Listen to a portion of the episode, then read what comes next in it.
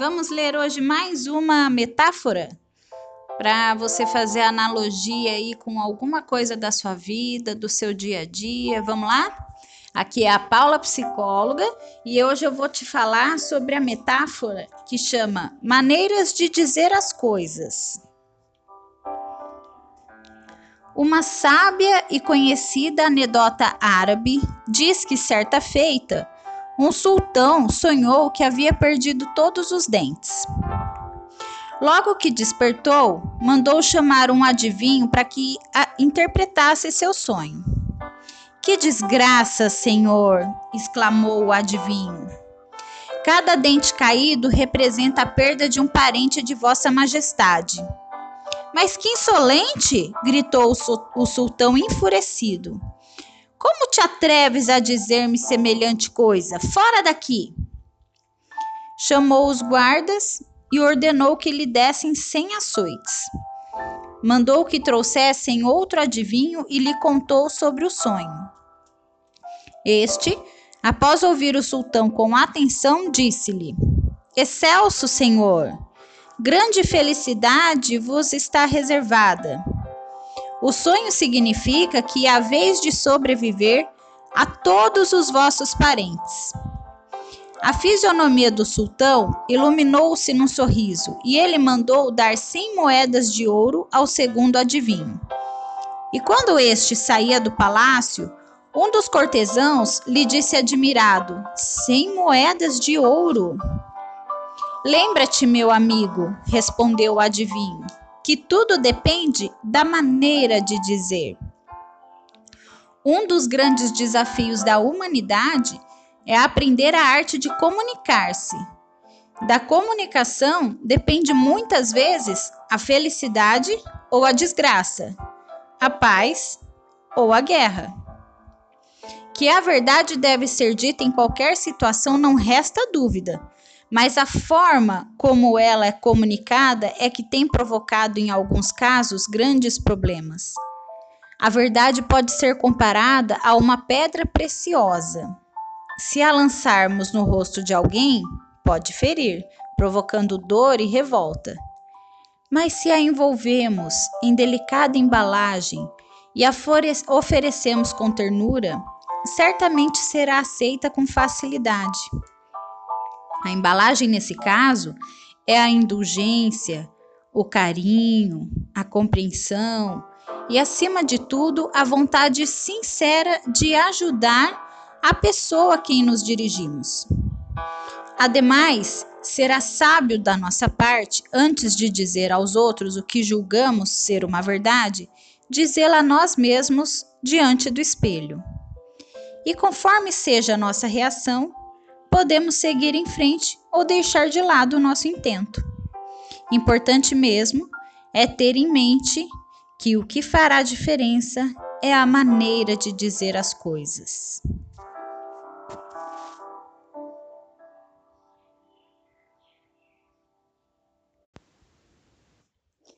Olá, aqui é a Paula, psicóloga. E diante da, dos últimos fatos, né, é, suicídio de adolescentes, ataques de violência em massa, eu escrevi um texto e gostaria de compartilhar com você. O primeiro sentimento ao receber a notícia é choque. Esse é um estágio acima do medo. Depois, o que fica é a tristeza, ao ver jovens em tamanho sofrimento e doença emocional, além de imaginar todo o sofrimento e tristeza dos envolvidos e dos familiares de vítimas. Para pensar em possíveis causas, precisamos pensar em forma, de forma complexa, considerando o contexto, o processo e as relações. A dinâmica da nossa sociedade mudou e mudou rápido nos últimos 10 anos. As relações mudaram, a forma de interação das famílias e sociedade também mudou. Quando, percebe, quando recebemos uma notícia dessa, de suicídio de jovens, de violência em massa, é a voz do macro se falando, a grande sociedade. Mas vamos aproximando para perto de nós essa realidade e pensar no micro, nas relações familiares. Como que a violência começa? Existem três participantes nas violências: o agressor, a vítima e o espectador. Como reagimos quando presenciamos uma violência? Como reagimos quando sofremos uma violência? E como reagimos quando fazemos violência? São três pontos a se pensar. As pessoas com sofrimento psíquico dão sinais, ou na agressividade, ou no próprio silêncio, na mudança de comportamento. E eu fico me perguntando o que acontece que quem está perto, quem está em volta, não percebe essas mudanças. As relações têm se distanciado por N motivos. Hoje em dia, não se dividem a mesa para jantar, não jogam jogos de tabuleiros, não se compartilham as experiências do dia de cada um da família. Feliz a família que vive isso. A colaboração é um aspecto importante que tem que entrar na rotina das famílias.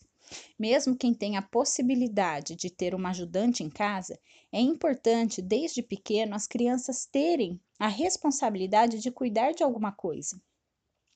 O simples fato de você ser responsável por algo ou até mesmo um bichinho ajuda no cuidado da autoestima, porque você se sentirá importante.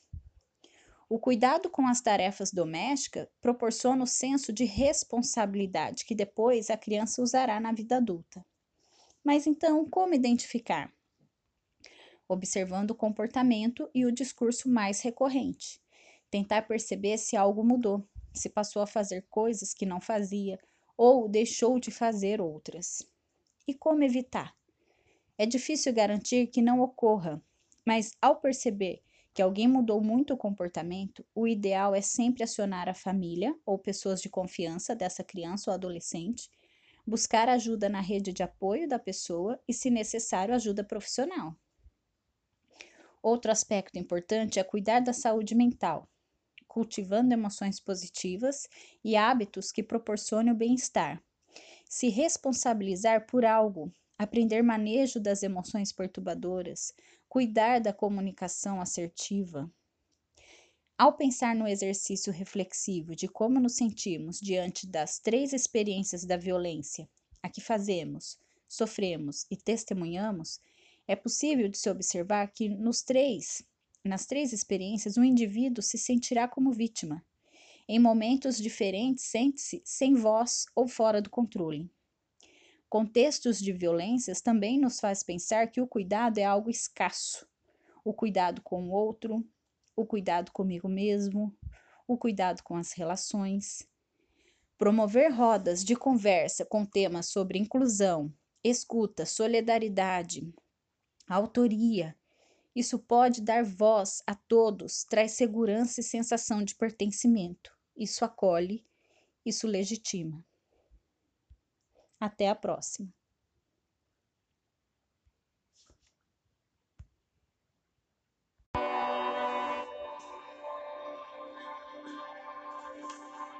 Olá, aqui é a Paula e hoje eu vou ler uma metáfora que foi retirada do livro O Amor que Acende a Lua, de Rubem Alves. O nome é A Transformação pelo Fogo. Milho de pipoca que não passa pelo fogo continua sendo milho para sempre. Assim acontece com a gente. As grandes transformações acontecem quando passamos pelo fogo. Quem não passa pelo fogo fica do mesmo jeito a vida inteira. São pessoas de uma mesmice e uma dureza assombrosa. Só que elas não percebem e acham que seu jeito de ser é o melhor jeito de ser. De repente vem o fogo. O fogo é quando a vida nos lança numa situação que nunca imaginamos a dor. Pode ser fogo de fora, perder um amor, perder um filho, o pai, a mãe, perder o emprego ou ficar pobre. Pode ser fogo de dentro, pânico, medo, ansiedade, depressão ou sofrimento, cujas causas ignoramos. Há sempre o recurso do remédio, apagar o fogo. Sem fogo, o sofrimento diminui. Com isso, a possibilidade da grande transformação também. Imagina uma pobre pipoca fechada dentro da panela. Lá dentro, cada vez mais quente, pensa que sua hora chegou, vai morrer. Dentro da sua casca dura, fechada em si mesma, ela não pode imaginar um destino diferente para si. Não pode imaginar a transformação que está sendo preparada para ela.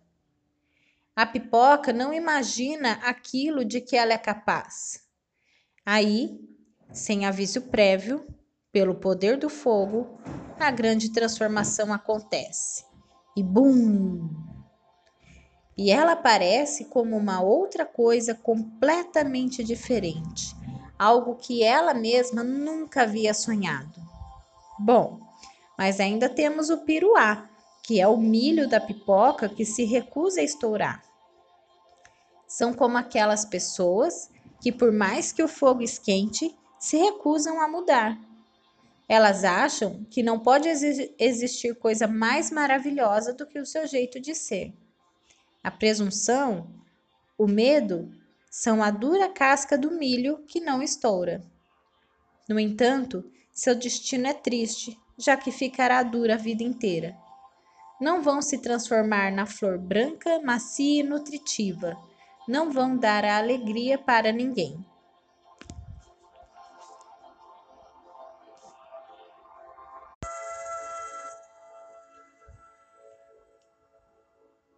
Olá, aqui é a Paula, psicóloga, e hoje eu trouxe outra reflexão dentro de uma metáfora para que você possa pensar os seus relacionamentos, o seu jeito de olhar para as pessoas, o seu jeito de olhar para os seus relacionamentos mais próximos. O nome da metáfora é como medir o tamanho das pessoas. Os tamanhos variam conforme o grau de envolvimento.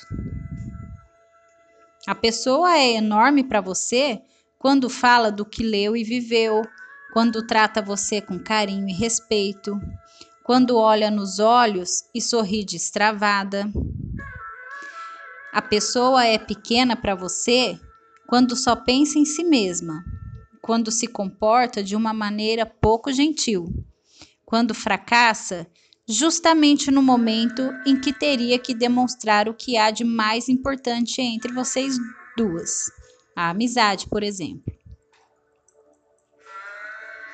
Uma pessoa é gigante para você quando se interessa pela sua vida, quando busca alternativas para o seu crescimento, quando sonha junto.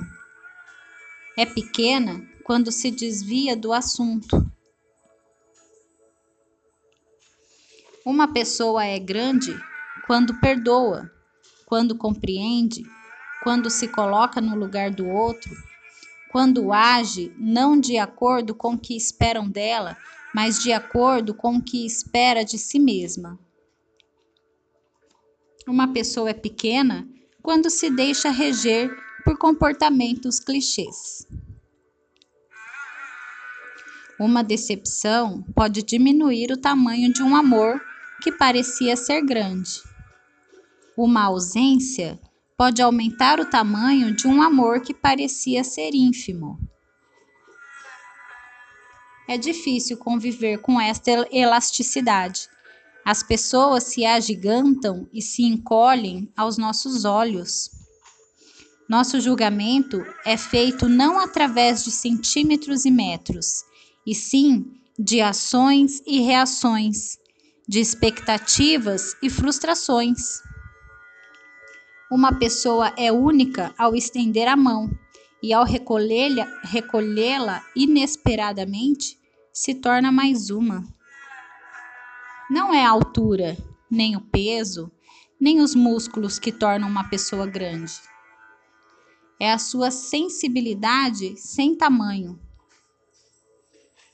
Seja sensível, ame, compreenda o outro, fortaleça os seus laços de amizade. e repense nas expectativas que você está projetando no outro. Até a próxima!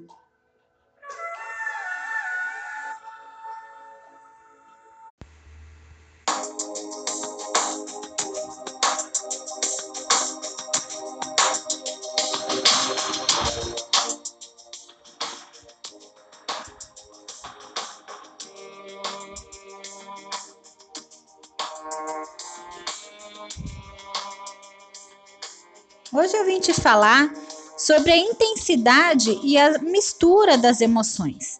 É muito importante saber identificar e nomear as emoções para saber como deve se comportar frente a elas. Não tem como ter domínio de algo que você não conhece, concorda? Esse acaba sendo a dificuldade de muitas pessoas. As emoções têm variações na intensidade, pode se sentir um pouco menos com raiva ou um pouco mais. E para essa variação, dá-se um nome diferente.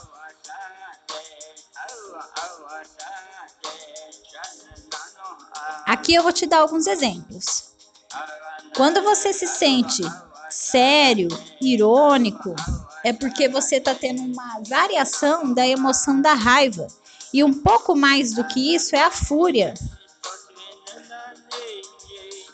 Uma variação do medo seria menos é preocupação e mais é um pânico, um terror. Da tristeza, menos é o desânimo e mais é a aflição, a falta de esperança.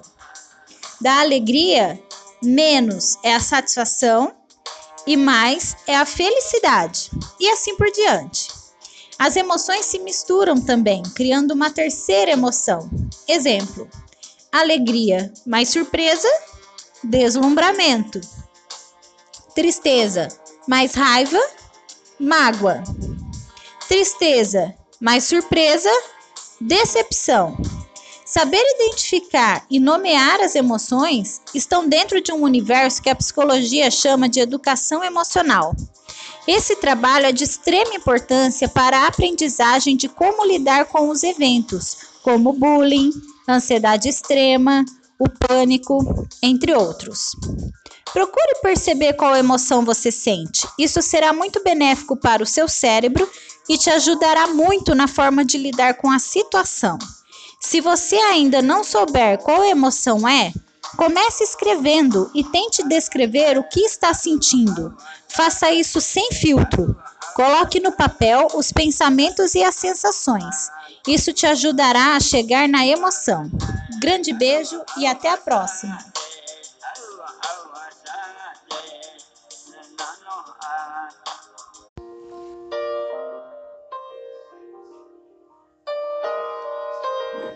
Aqui é a Paula, psicóloga, e hoje eu quero te trazer a reflexão sobre uma emoção positiva muito importante, muito, muito importante, que é a gratidão.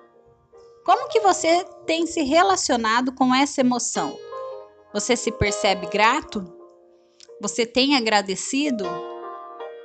Já parou para imaginar se a gratidão ela fosse da seguinte maneira: você só tivesse as coisas na vida de acordo com o que você agradecesse, o que será que você teria? Imagina isso, que se você acordasse hoje apenas com o que você agradeceu ontem, o que, que você teria hoje? A psicologia positiva, ela não sabe dizer se a pessoa é feliz porque ela é grata ou se ela é grata porque ela é feliz. Porque é comprovado, pessoas felizes, elas agradecem, elas têm gratidão pela vida. Essa emoção ela é muito poderosa. Ela pode ajudar pessoas que estão em estado depressivo a, a, a, resgatar o sentido da vida. E tendo sentido na vida, a pessoa vai diminuindo cada vez mais a sua depressão. Para quem que você poderia dizer um muito obrigado pela existência hoje? Que, que você acha de mandar uma mensagem, de visitar alguém e poder dizer obrigado por você existir na minha vida? E comece a pensar o que é na sua vida que é, merece gratidão. Pra, como se você não pudesse nunca perder essa coisa, que você tem que agradecer sempre. Pense nisso e até a próxima. Oi, tudo bem com você? Aqui é a Paula, psicóloga, e hoje eu vim te falar que o fim de semana está chegando. Então, chegou a hora de você olhar para essa semana que está se encerrando e refletir se você cumpriu com as tarefas que tinha para fazer. Ficou faltando cumprir alguma? Se sim, por quê? O que aconteceu? Será que você procrastinou? Sabe o que é isso? É quando você adia uma tarefa. Esse adiar nos leva a uma onda de emoções negativas como angústia, arrependimento, culpa, fracasso, entre outras. Ruim, não é? Você entra numa bola de neve sem fim. O bom dessa história é que é possível reverter esse quadro. Comece percebendo se há desejo em mudar essa situação. Depois, planeje por escrito o seu dia. A dica é: comece sempre pelo mais difícil. Termine o que você começar. E fique atento se está fazendo uma atividade por vez. A multitarefa nos atrapalha, nos desorganiza e tira o foco. Ter foco é primordial para cessar com a procrastinação. É isso. Esse áudio fez sentido para você? Pensa nele e mais do que importante, pensar sobre é praticar. Então, Faça a listinha do que ficou faltando ou do que você pretende fazer ainda até se encerrar essa semana. E quando você começar a atividade, só pare quando você terminar. Combinado? Um grande beijo e até a próxima! Oi, tudo bem com você? Aqui é a Paula, psicóloga, e hoje eu vim te falar que o fim de semana está chegando. Então, chegou a hora de você olhar para essa semana que está se encerrando e refletir se você cumpriu com as tarefas que tinha para fazer. Ficou faltando cumprir alguma? Se sim, por quê? O que aconteceu? Será que você procrastinou? Sabe o que é isso? É quando você adia uma tarefa esse adiar nos leva a uma onda de emoções negativas como angústia, arrependimento, culpa, fracasso, entre outras. Ruim, não é? Você entra numa bola de neve sem fim. O bom dessa história é que é possível reverter esse quadro. Comece percebendo se há desejo em mudar essa situação. Depois, planeje por escrito o seu dia. A dica é: Comece sempre pelo mais difícil. Termine o que você começar. E fique atento se está fazendo uma atividade por vez.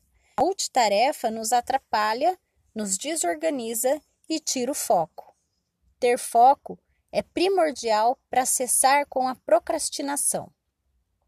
É isso. Esse áudio fez sentido para você?